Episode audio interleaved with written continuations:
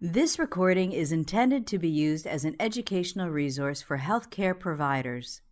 It is in no way a substitute for the independent decision making and judgment of a qualified healthcare professional. It should not be used to make a diagnosis or to overrule the advice of a qualified healthcare provider, nor should it be used to provide advice for emergency medical treatment. Hello, and welcome to the World Shared Practice Forum. My name is Peter Weinstock, and I am the Anesthesia Chair in Pediatric Simulation and Executive Director of the Simulator Program here at Boston Children's Hospital. Today, we are very honored to have with us a friend and colleague, Dr. Vinay Nadkarni. Dr. Nadkarni is founding director of the Center for Simulation, Advanced Education, and Innovation at the Children's Hospital of Philadelphia. He is known worldwide as a leader in the development of critical care and resuscitation science. Dr. Nadkarni, welcome. Thank you, Peter. It's great to have you here. It's really good to be here.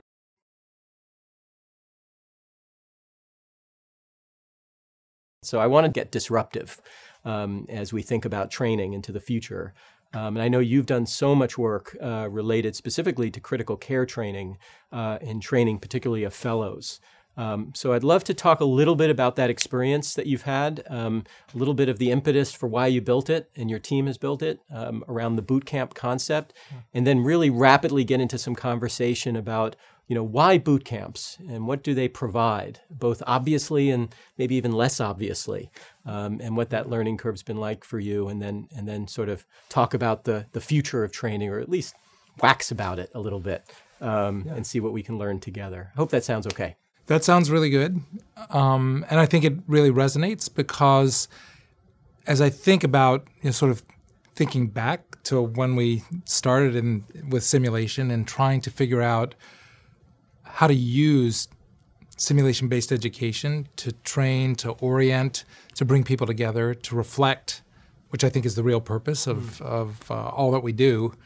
Um, I think at that point, at that stage, I was thinking about it like the American Heart Association courses, like our basic life support, advanced life support, that the content of what we were treating, the skills, some of the behaviors, some of the teamwork was what we learned in those courses. Mm. And that we sort of went to the course, we got our education, we left the course, and then we were in the real world. Mm.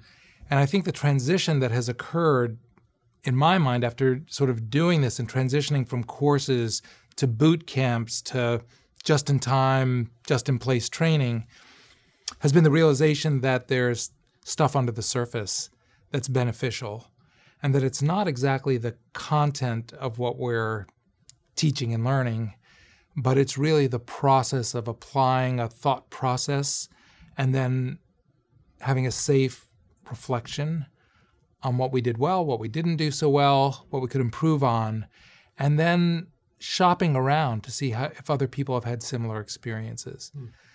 And that's what brought us, I think, that's what brought us and my team at CHOP the um, to the boot camp concept mm. of bringing different uh, program directors, fellows in training, young faculty together to start with the end in mind. How do I really take great care of a kid when I'm early on in the process? And then how do I build on building blocks of skills, behaviors, attitudes, process to actually come out with the result I want? Hmm. So it sounds almost like there was almost two phases to your thinking. There was the initial phase, which was very much about, um, you know, how do I learn this skill? Uh, the clinical skill. Maybe it's a, a, procedural component. But what you're really highlighting also is what became clearer over time is that there was another skill, and that was a safe reflective practice. And how do you use boot camps and how do you use these environments um, to train in both in some ways, um, and with both being so tremendously valuable? So I wonder if you can talk to to those concepts and take us back to start with just the initial boot camp concept and what that looked like what you say is correct that we all come to critical care to do the right things and to learn how to do the things right. Mm. And we're really preoccupied in the beginning that there's a right way to do things and that somebody must know it. And all we have to do is get that formula and practice it, practice it, practice it, and we can do it.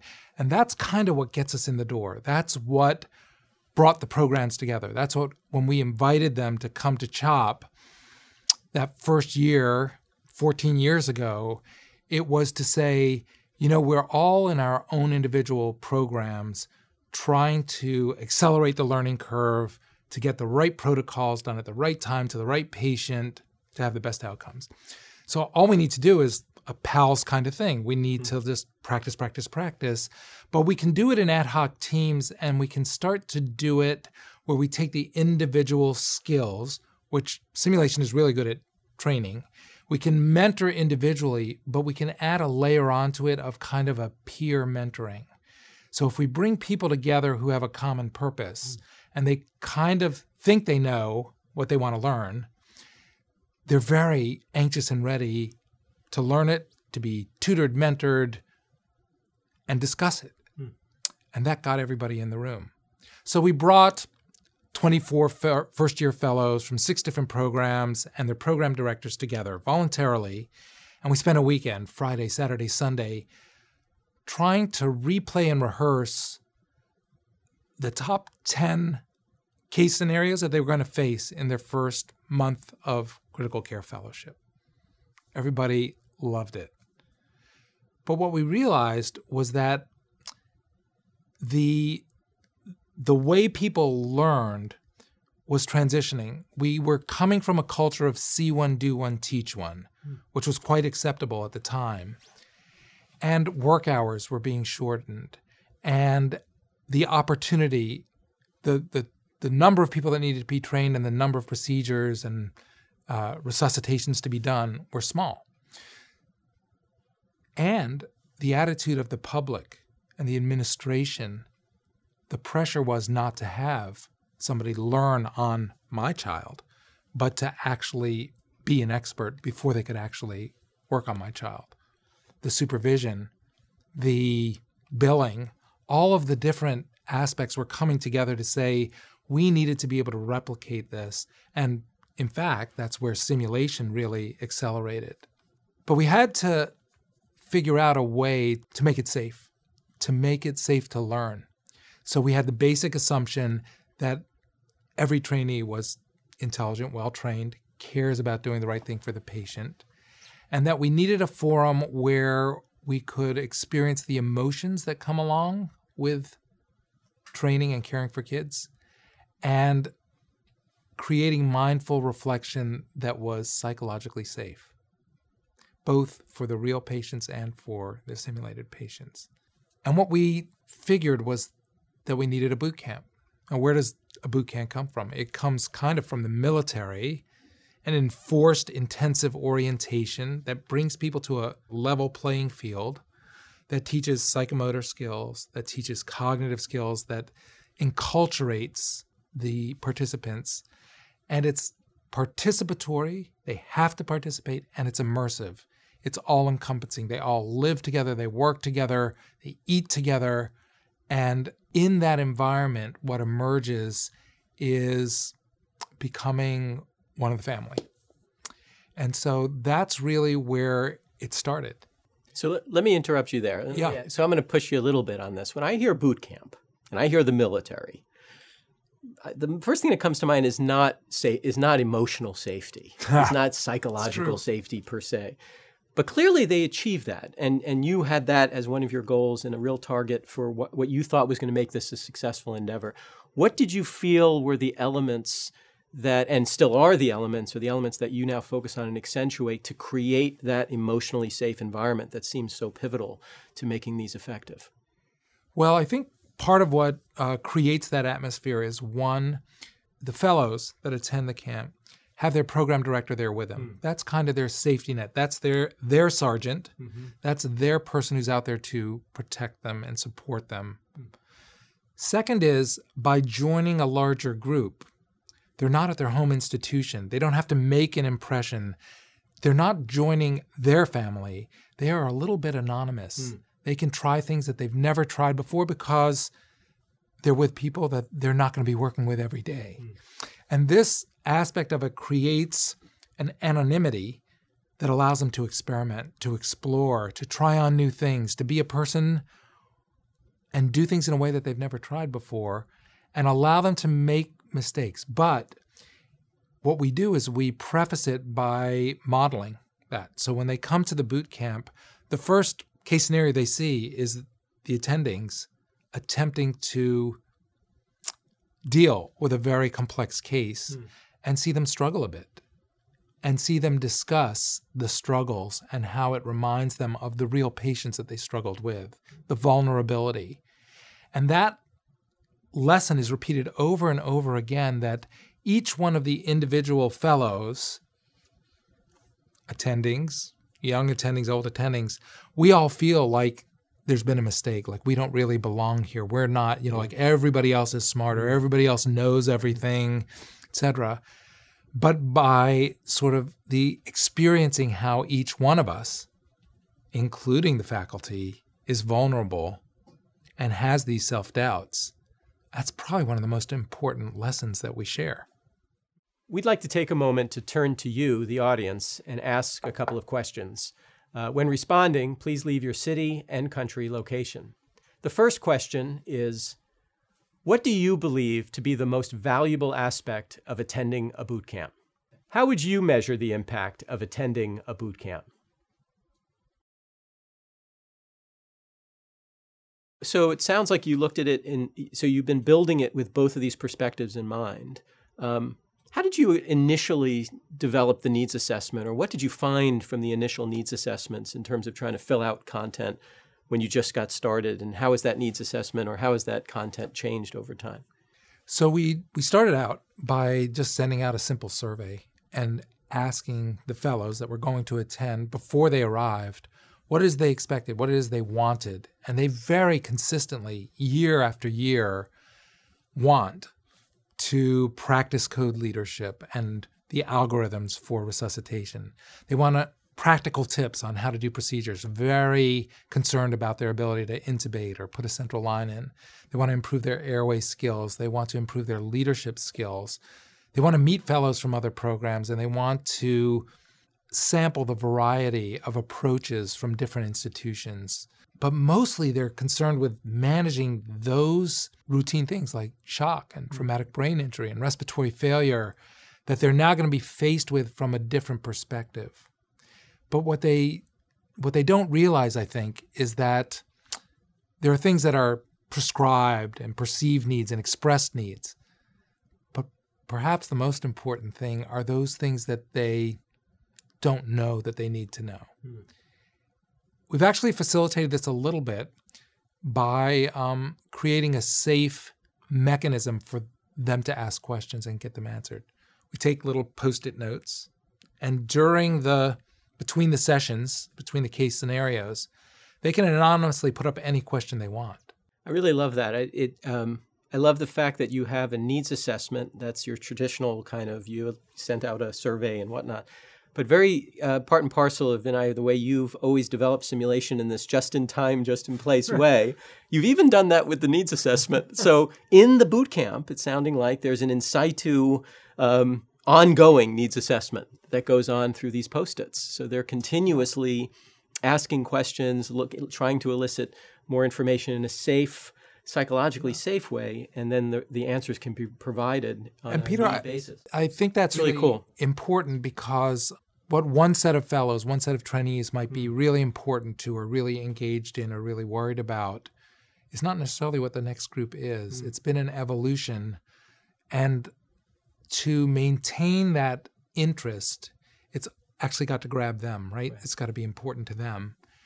And so um, we do want to have a structure and we do have objectives. So we want to make sure to cover some basic objectives uh, in there. But we also want that flexibility mm. to adjust the whole boot camp to address the issues that are hot. And that's similar to simulation, right? There we have objectives when we do our debriefings. We want to cover this and that. Mm-hmm. But we do want to let bubble up mm. what is important to the trainee at the time as long as it doesn't derail the entire process or destroy it. Well, it makes me think of you know Malcolm Knowles um, and these principles of adult learning, and one being that they're very problem focused, yes. very internally driven, yes. and problem centered. So that post it concept really appeals to that part of the adult learner yeah. uh, in a very concrete way. I'm curious. Um, you know, I'm thinking of adult learning, and I'm thinking about your boot camps. I would imagine the boot camp can sometimes be perceived as, you know, you think about the experiential um, experimenter. Um, did you guys look at that at all in terms of is the boot camp amenable to the various learners out there, and and how did you how did you approach that to make sure you were capturing them? So, Peter, I think that's exactly right. You know, Kolb identified really an experiential learning cycle, and that involved people who learn very concretely, a concrete experience, and then they like to observe and reflect on that.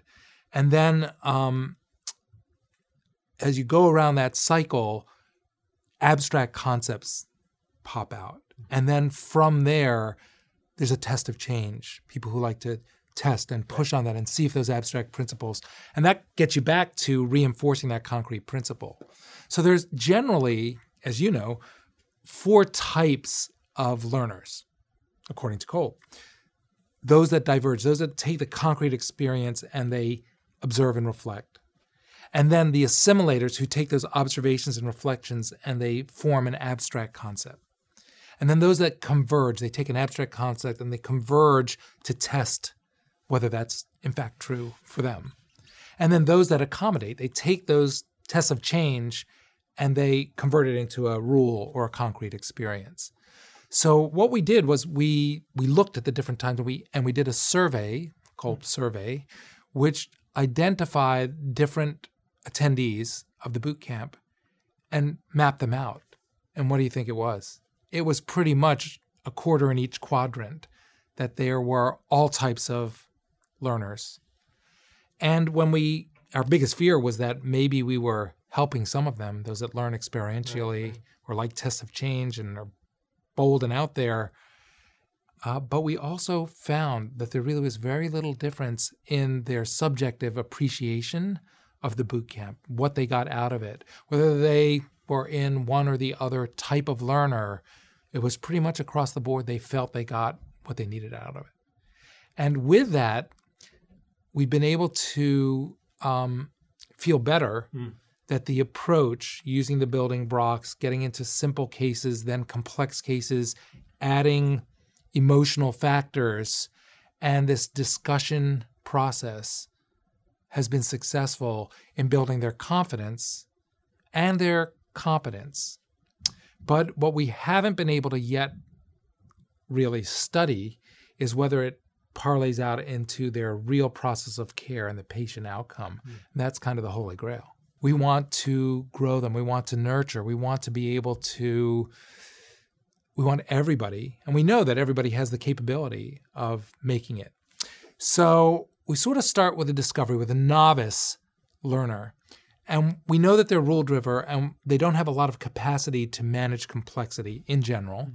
And so we start with the nuts and bolts, the simple skills of bag mask ventilation, intubation, recognition of respiratory failure, little uninterrupted, focused, peer and mentor guided training, bits and pieces. And then as the camp progresses, we put those skills into action with simple case scenarios, undistracted, clear roles defined, till we get to sort of the pattern recognition and the deliberate management of the complexity of the medical aspects of the case. And then we build to the very complex cases with the distractors and the family calls and the other patients and the, the stress level of perhaps an argument or a pushback. And in that case, there's sort of the decision making that needs to become intuitive, where the management of the complexity has to be adaptive, and where the knowledge has to be more comprehensive. And so we build those skills until we get to the point where they can self identify that they're overloaded and they need to discuss the elements that are coming on.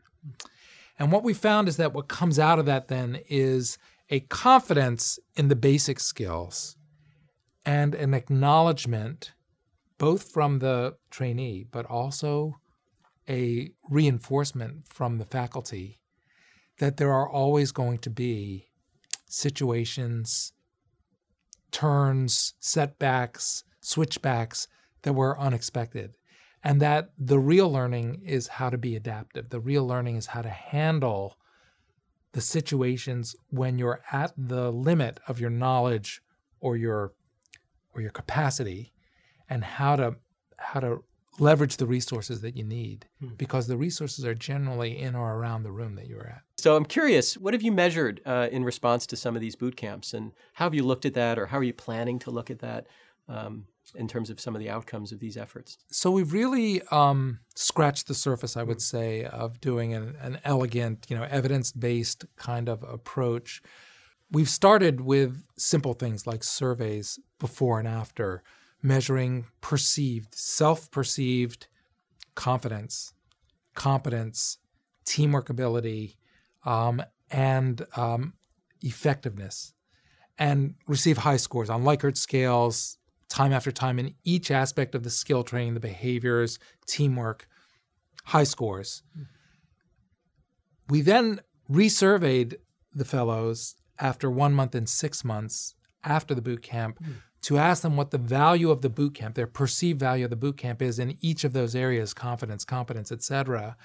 And again, receive high marks, less so in the vascular access, central line placement, because I think by one in six months they've yeah. caught up. Sure. They don't feel as if it was necessary, they would have gotten it. Sure. Same thing in delivering bad news. They really appreciated it immediately after the hmm. boot camp, but down the road, six months later, they feel like they caught up. But what they identify as the real value is this ability to be a leader and a follower and the learning curve of how to deal with the unexpected. Mm.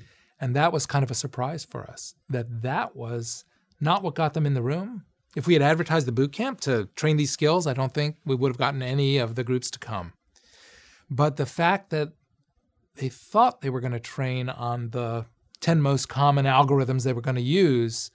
But what they really appreciated they got out of it was this adaptability, this understanding, this lifelong learning mm. of how to approach a patient helped them.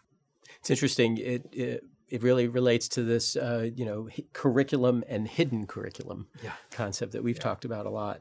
Um, and what in particular, the one that strikes me, and I know that the fellows had always um, re- that resonated with them from when we've spoken is this whole issue about leadership and followership. Yes. And I'm curious, um, how did you explore that? Um, what were some of the techniques that you guys use in the boot camp to sort of explore that in a pure sense? Well, about year five, mm. um, we were having real trouble because so many of the trainees are alpha. Right. They are leaders, and they came to the camp feeling like they wanted to learn how to lead. Hmm.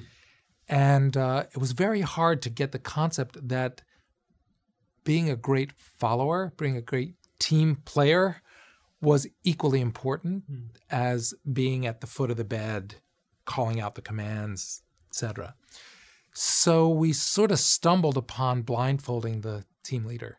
And so, and this has subsequently been published and actually a technique mm.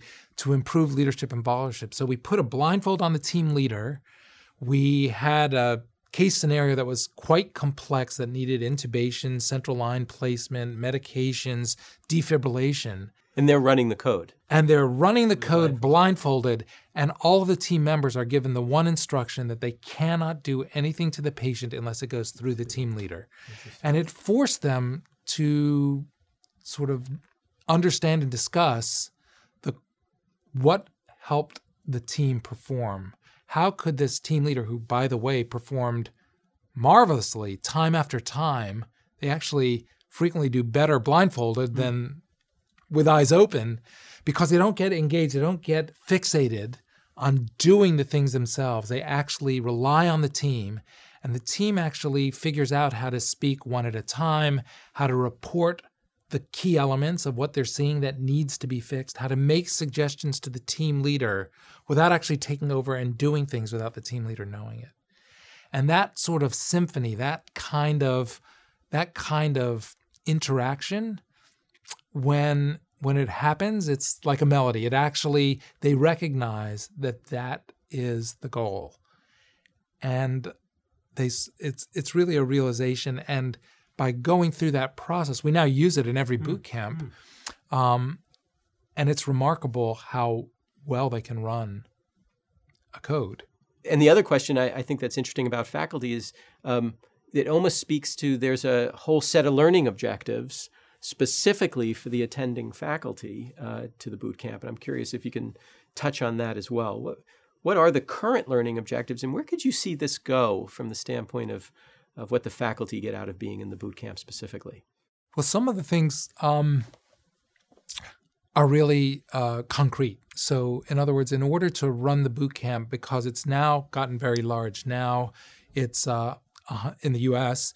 It's 130 fellows, um, and it's uh, more than 34 programs and more than 80 faculty. And we have to actually split it up at CHOP and at Washington University, St. Louis, and Stanford in order to have the facilities to run it.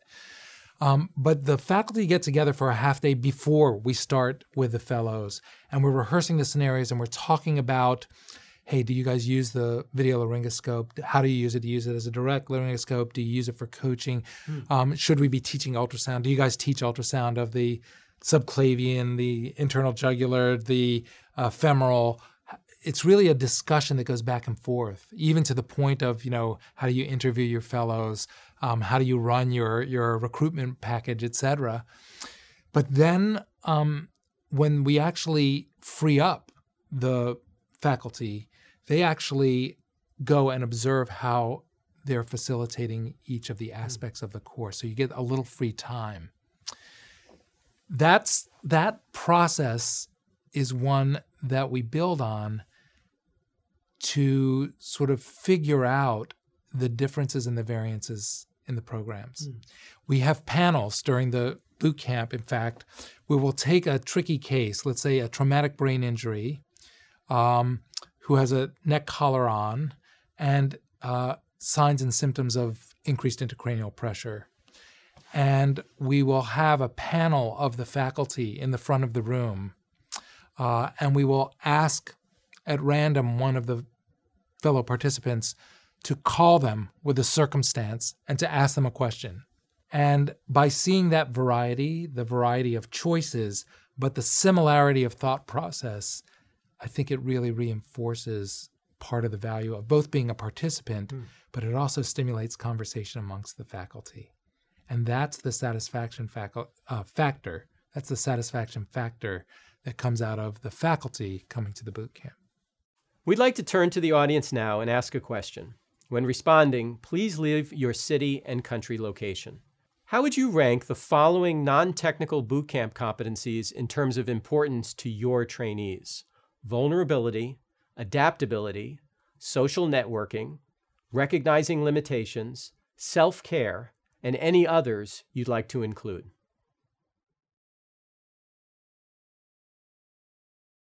All right, so now I have to ask you a hard question, sort of a more difficult question, which is what what has been the most difficult part um, of building a boot camp?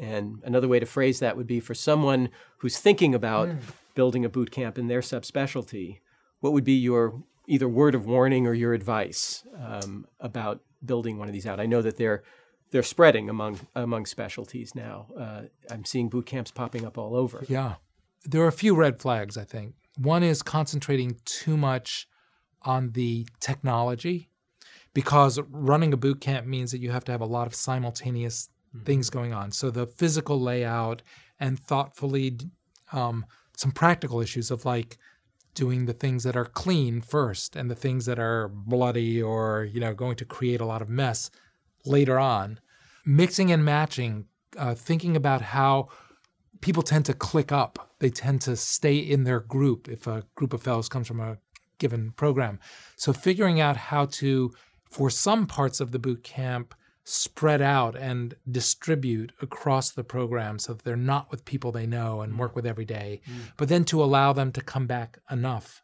so that they feel like they're able to practice and implement things amongst the people that they're their family, if you mm. will. Mm. We always worry about embarrassment, about putting people on the spot, performance anxiety uh, and trying to be knowledgeable and to keep alert for signs that somebody may be getting pushed beyond their limit. Mm. And then we have frequently, I think in every boot camp, we have had to use the backup system of making sure that each fellow has a faculty member that's kind of their timeout because oftentimes something outside of the boot camp is happening that requires their attention a family member sick uh, a child at home that needs their attention etc and they need that pop off valve to be able to, to do that. So those are mm. things that we we really worry about and you know it strikes me that there's as you assemble uh, these groups you know the group of fellows but you're also assembling a group of faculty um, they're coming together to manage this event which is to teach this boot camp uh, so I'm curious if you guys have thought about, or how do you pre- do you prepare faculty as they come in uh, to teach, and how do you unify the mental model? Um, because you're you're you're coming together in an ad hoc way at a sort of meta level. That's a good to, point. To teach this this boot camp, how do you yeah. how do you think about that? How do you organize it? Now that we've been doing it for 14 years, it's a lot easier right. because we kind of have a regimen and we kind of have a status quo, which gets changed a little bit, modified, but we're not starting from square one. Mm-hmm. In the early days, what we did was we had a series of teleconferences leading up to the boot camp. Mm. We distributed so we distributed the case scenarios in advance. And then we would discuss how we were going to, what the key objectives were for each case on the teleconference, and then what methodology we were going to mm. use to debrief it. So, were we going to use kind of a plus delta, what went wrong, what went well, uh, sort of correcting kind of methodology, or were we going to use more of an advocacy inquiry, be curious about what was going on, and then discuss what came out of that and how what we observed and how that could be modified. Um, we sort of came up with a hybrid, and then that's what we used that morning before the boot camp. We actually practice and discuss okay. amongst the faculty that are actually going to be in the room real time when they're really focused on it. Interesting. Right before we start the boot camp. So, so at this point in its career, this boot camp, it's sort of you've codified pretty much approach, and yes. but the way you got there was sort of through iterative yes. huddles essentially exactly or faculty development we continue, huddles we continue those huddles now so at lunchtime mm. and in the evenings within we do the within the course we do a debrief we do a whole group debrief about 15 20 minutes where we ask the participants what went well, what could be improved, etc. But then we stay after another half hour, mm. and the faculty have an individual debrief about what went on and if we want to make any modifications for the next day. Mm.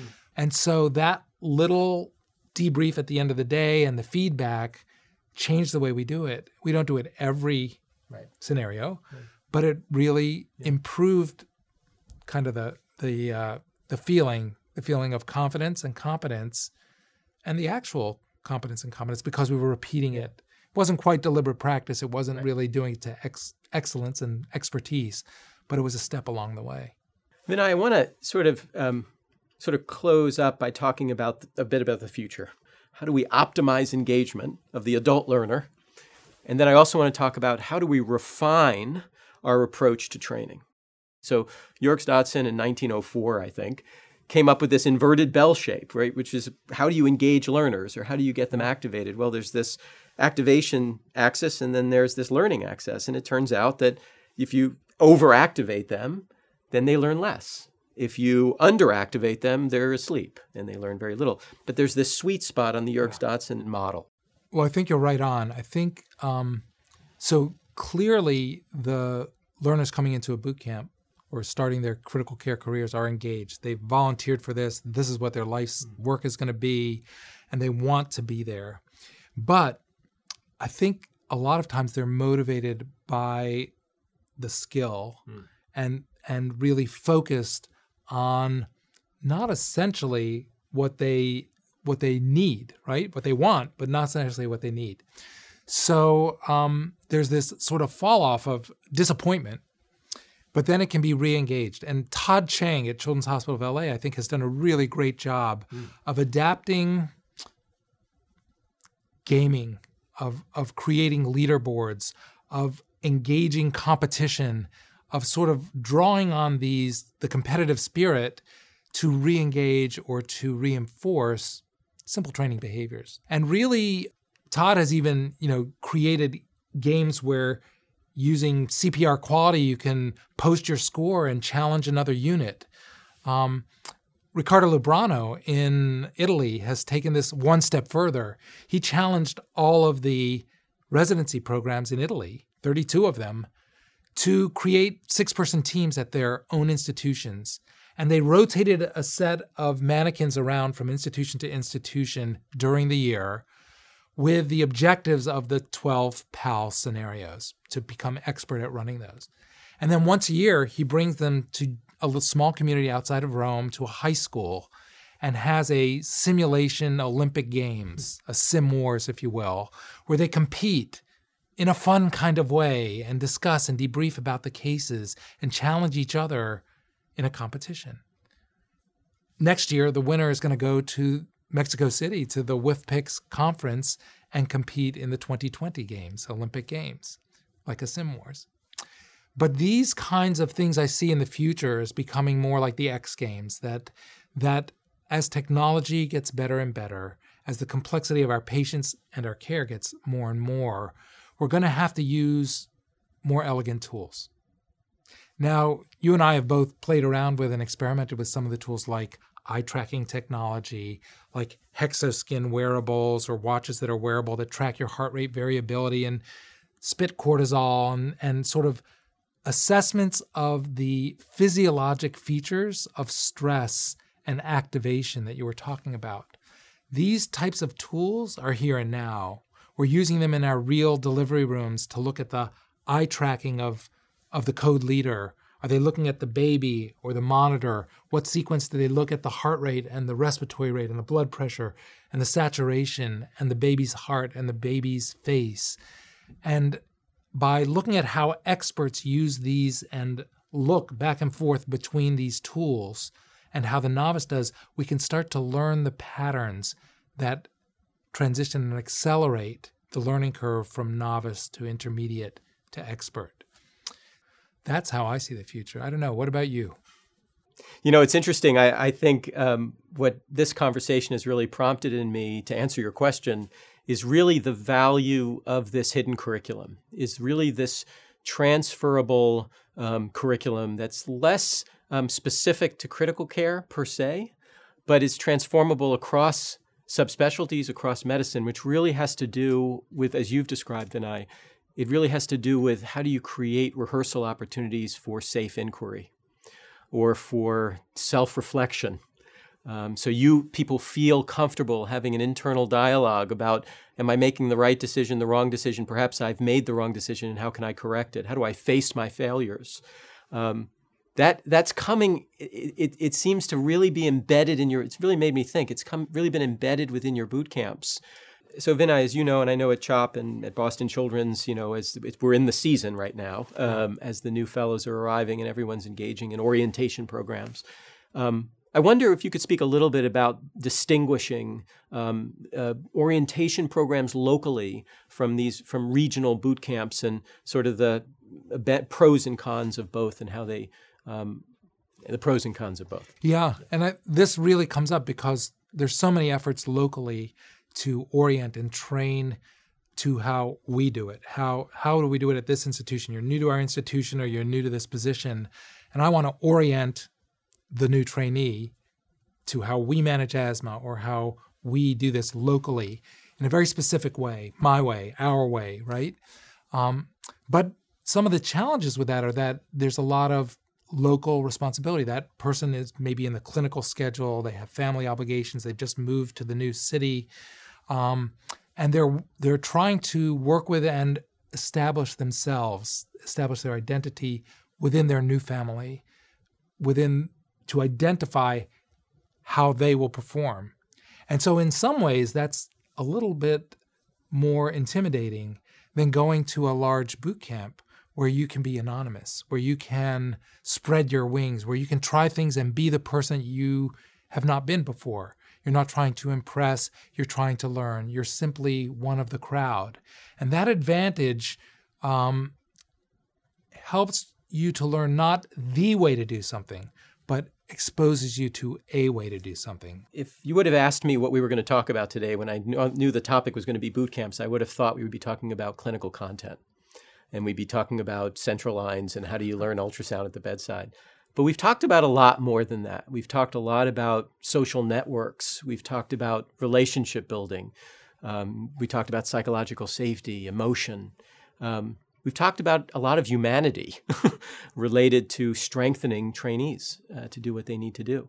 Um, and, and in some ways, that's in tension a little bit to the scalability of what you've described, right? So now you're talking about um, international Olympics and gamification, and it begs the question of virtual reality, um, mm. scalable platforms. So I wonder if you could speak to this this tension a little bit between um, digital platforms um, and and this need for this humanistic connection or this even you described this idea of modeling that the, the faculty model failure yeah. um, how do we reconcile this how do we scale but at the same time maintain what seems to be a very important part of this curriculum which is this hidden curriculum of of humanity and emotionality you always ask tough questions it's a it's a great question and I, I think some of it is is embedded in that the social interactions now are evolving and different. 10 years ago, I would have said you absolutely have to be face to face. You have to see, feel, taste, talk to, mm. experience this real time, right there with the person live. But our interactions have gotten much different. We're now used to virtual reality. We're used to teleconferences, video teleconferences. We're, we're really used to communicating in a way that feels real and is a real connection but is not necessarily physical and proximate. So I think in the future, it's going to be quite possible. We've demonstrated and studied actually how to use telemedicine and telesupport from CHOP to Tokyo and Tokyo to CHOP. The technology makes it possible, and the co facilitation from numerous uh, groups has been successful. But what is unifying is the connection. It's not the electronic or the proximity, it's can you relate? And I'm not sure that anymore that requires face to face. So I think telemedicine, telesupport, the virtual reality fields, avatars are going to be able to connect hmm. in a way that we've never connected before. I think it's possible. It's amazing, Vinay. Well, I, I want to thank you uh, for being here, for coming to visit us again. And um, I always, I always learn a ton uh, when we're together. And thank you for continuing to disrupt uh, training and education in critical care to, to, to really save lives. Well, thank you. So I really enjoyed it. It's just been wonderful. Thanks again. This recording is a production of Open Pediatrics, a free and open access resource for pediatric clinicians worldwide. For more pediatric care materials or to join our global community, please visit our website at openpediatrics.org.